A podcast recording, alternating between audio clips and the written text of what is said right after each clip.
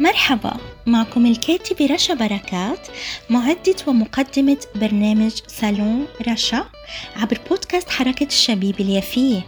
صالون رشا رح يكون صالون مفتوح لكل أنواع العناوين المحلية والعالمية واللي أكيد بتفيدنا. اسمعونا على منصات التواصل الاجتماعي والتطبيقات Spotify Podbean Google وابل وطبعا على الفيسبوك بصفحتي بودكاست حركة الشبيب اليافية وحركة الشبيب اليافية. سالون رشا.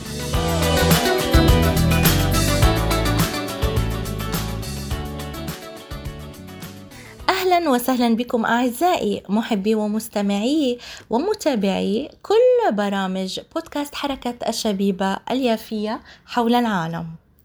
أما اليوم في سالوني سالون رشا كما قلت في الحلقة آه، رقم 69 آه، وتحدثت فيها وناقشت فيها رواية بردآني للكاتب الأستاذ إياد برغوثي وقلت أنني سأستضيفه في حلقة خاصة لكي آه، يعرفنا عن نفسه بذاته. كذلك قررت هي اليوم أن أستضيف الأستاذ الكاتب القدير إياد برغوثي كاتب رواية بردآني وهو أي وهي أول رواية عربية في أدب كرة القدم.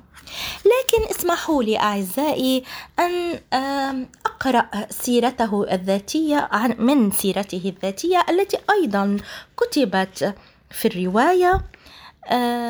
فهو الأستاذ إياد برغوثي كاتب ومترجم ومحرر أدبي. من مواليد الناصرة كذلك وسنة 1980 هو حاصل على البكالوريوس في علم الاجتماع والأنثروبولوجيا من جامعة تل أبيب والماجستير في إدارة الأعمال من جامعة حيفا. له عدة إصدارات ومشاركات أدبية. أبرزها رواية بردآني دار الآداب 2014 وكذلك هناك ختم عليها أنها دار ليلى للنشر والترجمة. ومجموعتين قصصيتين بعنوان نضوج من مكتبة كل شيء حيفا سنة 2006 وبين البيوت دار ملامح القاهرية البيروتية عام 2011 التي حصلت بدورها على الجائزة التشجيعية للكاتب الشاب من مؤسسة عبد المحسن الطحان القطان في رام الله سنة 2008 ترجم وحرر وكتب مجموعة من كتب للأطفال. أبرزها الحطاب إصدار دار ليلى في عكا 2019 والقصيص الفارغ إصدار دار ليلى أيضا في عكا 2020 يعمل محررا أدبيا لسلسلة مكتوب لترجمة الأدب العربي للعبرية في معهد فانلير بالقدس. وهو أيضا وزوجته الكريمة. من أصحاب دار ليلى للنشر والترجمة حيث أسساها سويا وزوجته هي المترجمة منى أبو بكر ويسكن في مدينة عكا. أهلا وسهلا بحضرتك كاتبنا المبدع الأستاذ إياد برغوثي في صالوني صالون رشا عبر بودكاست حركة الشبيبة اليافية. كما تعلم لقد ناقشت في الحلقة رقم 69 من صالوني روايتك الجميلة والشيقة برد آني.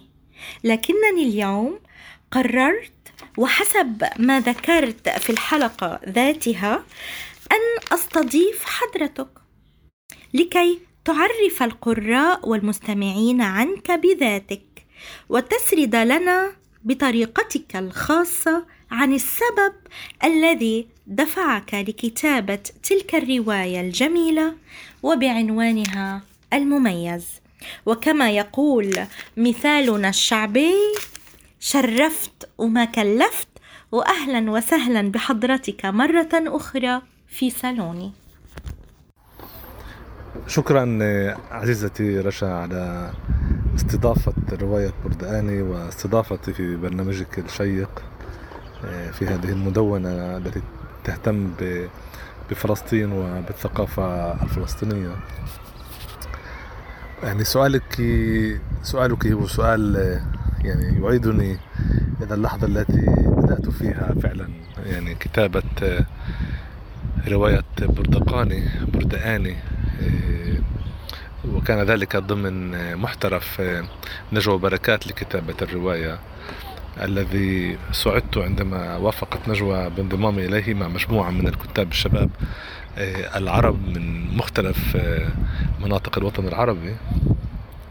وكنت قد حضرت إلى آه، إلى المحترف الذي أجري في البحرين بعام 2012 2013 وكانت لدي فكرة معينة للكتابة عن عكا وعن مدن مدن الساحل الفلسطيني في آه، فترة نهاية آه، عهد الانتداب البريطاني قبيل النكبة آه، في محاولة لإعادة رسم تفاصيل وملامح الحياة الفلسطينية في تلك المدن. وهو أمر افتقدته في الأدب الفلسطيني. عموما الذي وجدت أن أغلب النصوص ضمنه تتحدث عن القرية الفلسطينية عن صراع آه، الذي كان حول الأرض. وهي أمور طبعا بدون شك مهمة آه، وتحديدا الأدب الذي كتب حول تجربة اللجوء والحنين إلى إلى الوطن إلى آه، إلى القرية إلى الأرض إلى الزراعة إلى إلى تلك وعندما كنت أقرأ حول المدن كانت المدن تبدو بعيدة بدون تفاصيل بدون حياة إيه، وكنت قد قررت وهذا ما أرسلته في ذلك الحين قررت أن أكتب عن عكا في في الأربعينات في, في نهاية الثلاثينيات إيه، يعني مستمدا تلك التفاصيل من البحث الذي أجريته بحث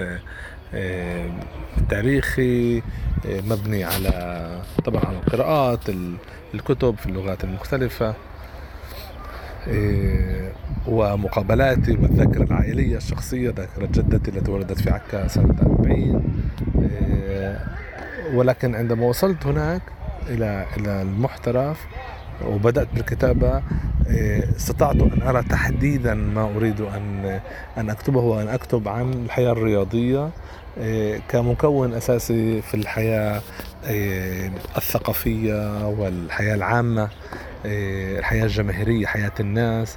أمور يعني كموضوع الذي لم يطرق عموما في الأدب العربي وتحديدا في في الأدب الفلسطيني لأسباب مختلفة. أردت أن أكتب رواية فيها حياة فيها تفاصيل فيها طرح لقضايا شائكة أيضا وليس فقط قضايا فيها حنين مثل طرح نقاش آه، حول التجاوزات التي كانت في نهاية الثورة ثورة العام 1936 1939 وهي مسائل أرى أهمية كبيرة في أن يطرحها الأدب الفلسطيني. آه، ربما لم يعني لم أحدثك كفاية في بداية آه، مداخلتي هذه حول تجربتي الذاتية بشكل عام ككاتب. أنا لم أولد في عكرة أنا ولدت في مدينة الناصرة. درست في جامعة تل أبيب أنا من الداخل وعشت في يافا بضع سنوات أحببت يافا جدا. وتعرفت عن قرب على تاريخ يافا وبدون شك يعني البردقاني وهي طبعا كرمز مرتبط في البرتقال وفي تاريخ أيضا يافا وتاريخ مدن الساحل. يعني هاي الرواية هي امتداد لكل انغماسي واهتمامي بتاريخ المدن الفلسطينية وبرؤية أهمية إيه، سرد هذا التاريخ لمعرفة إيه، جذور وعمق تاريخنا في في هذه البلاد وإعادة كتابة وإبراز ما سعت السرديات السردية الصهيونية بشكل عام إلى محوه وما أهملناه نحن أيضا من من تاريخنا. من حب يافا انتقلت لحب عكا التي أيضا انتقلت بالسكن إليها. عندما كنت في الخامس والعشرين من عمري بعد زواجي. وبدأت أبحثها أبحث المدينة. ووصلت إلى يعني بعد كذا سنوات يعني بعد سبع سنوات من البحث وال والوقوع المتجدد في حب هذه المدينة العظيمة فعلا أن أن أبدأ بالكتابة عنها. ومن هنا يعني بدأت بردقاني. وأنا سعيد اليوم أن الرواية ما زالت يعني تثير اهتمام القراء بعد حوالي عشر سنوات على صدورها. وأنا أحد الأدوات التي يستخدمها الشباب الفلسطيني والشباب العربي عموما للتعرف على تاريخ بلادنا ومدننا. وسعيد أيضا لأن الكتاب أثار اهتمامك وأتمنى أن يعني يكون لدينا أيضا حديث حول الكتاب وحول أمور أخرى في في هذه المدونة. التي بدون شك أقدر جدا اهتمامها مرة أخرى بروايتي. فشكرا لك رشا ويعطيك ألف عافية.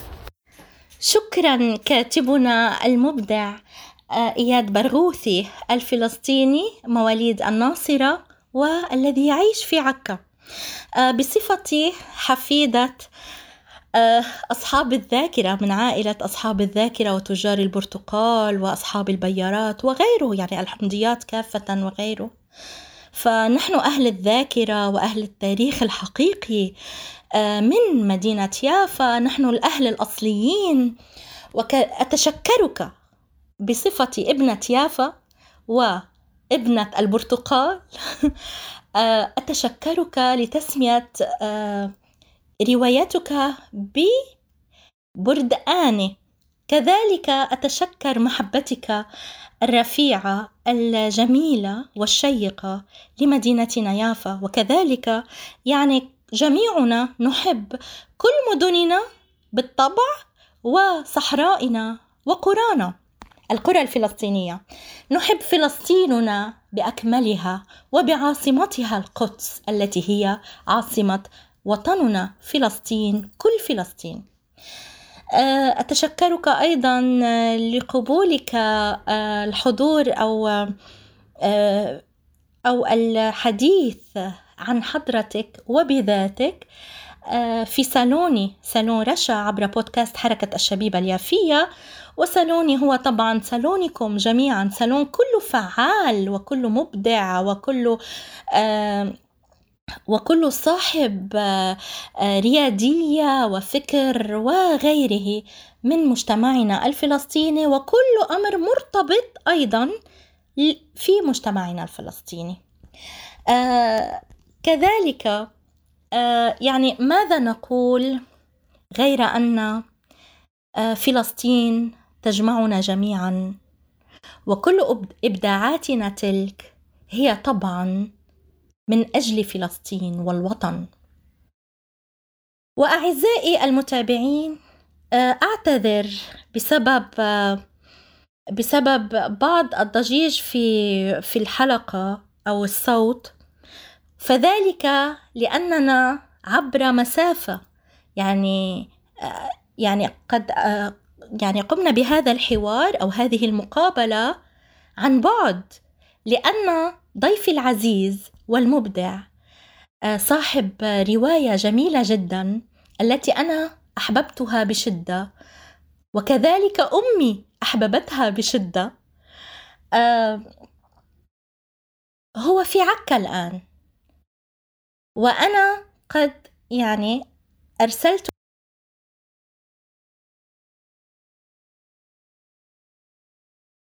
أرسلت إليه عن بعد لنقوم بهذه المقابلة.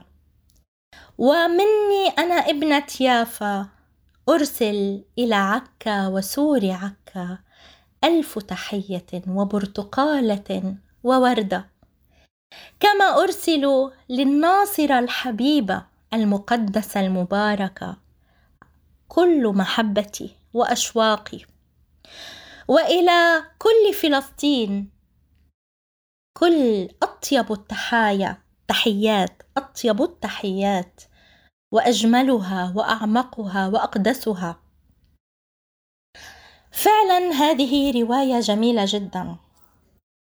وشخصها العزيز الذي كتبها مميز لأن سرده الروائي سرد جميل خلاب.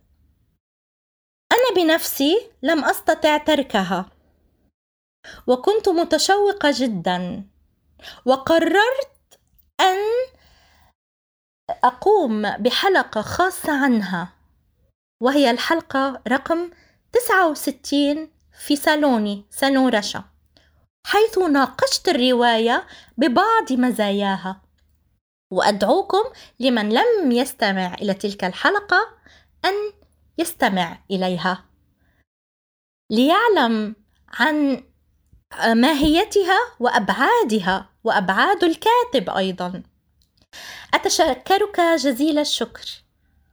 مرة ثانية كاتبنا العزيز إياد برغوثي. أعزائي وصلت إلى ختام حلقتي لليوم. أودعكم بحلقة جديدة. وعنوان جديد في صالوني. صالون رشا. وطبعا تستطيعوا أن, تس أن, أن تسمعوه عبر منصات التواصل الاجتماعي والتطبيقات الذي آه، قلته في البرومو كما سمعتموه في البرومو. والآن أودعكم عبر أثير بودكاست حركة الشبيبة اليافية الذي يبث من مدينتنا يافا يافا يافا. سالون رشا